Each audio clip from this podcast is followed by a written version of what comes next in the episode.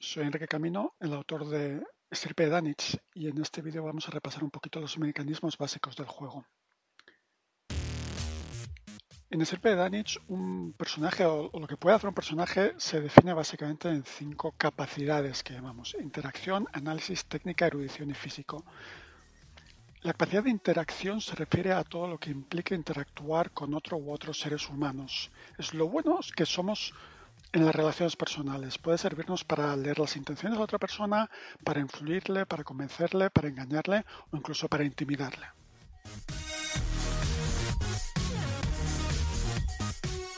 La capacidad de análisis se refiere a todo lo que implica sacar conclusiones o pautas de series de datos. Lo bueno es que somos en entender algo cuando nos fijamos en ello y ponemos esfuerzo.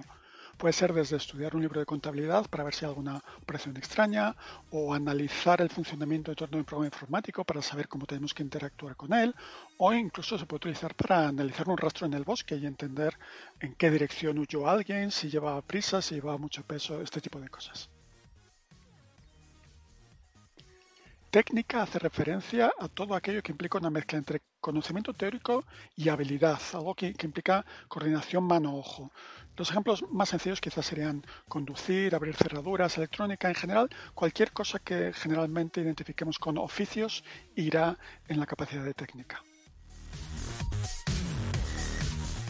Erudición nos habla de conocimiento puro, datos que el PJ ha memorizado en algún momento de su pasado.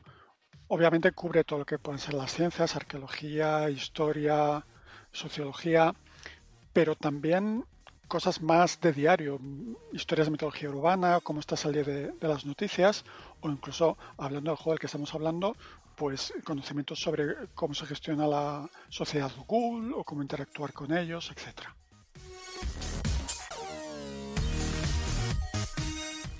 finalmente físico nos habla de cómo de buenos somos cuando intentamos llevar nuestro propio cuerpo a su extremo, saltar, nadar, trepar, aguantar la respiración y también cómo de buenos somos controlándolo. Por ejemplo, es la capacidad que entra en juego cuando queremos movernos sigilosamente.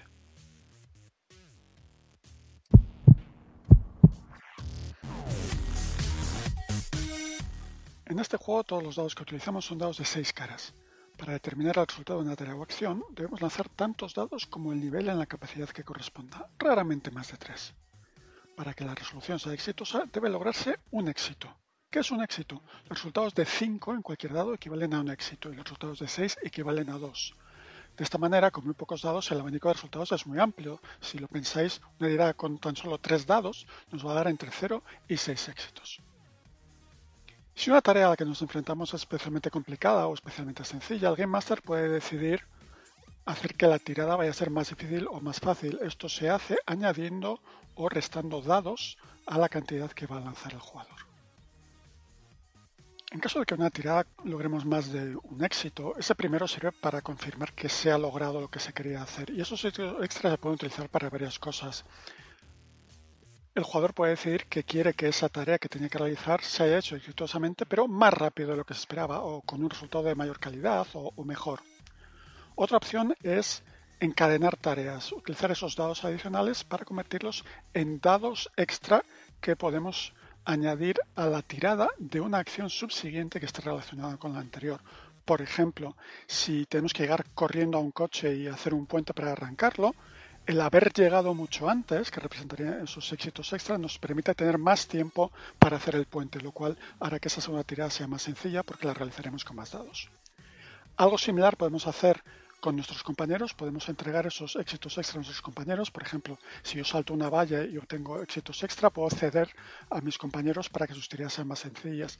Esto puede representar que he encontrado un lugar especialmente fácil por donde saltar o un lugar donde apoyarse o simplemente que me quedo sujetando la valla para que ellos pasen.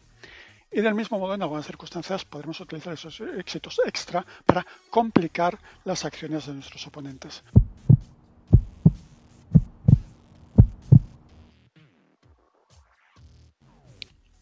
Además de sus capacidades, un PJ de Sirvedanich cuenta con cuatro especializaciones que pueden corresponder a cualquiera de esas capacidades.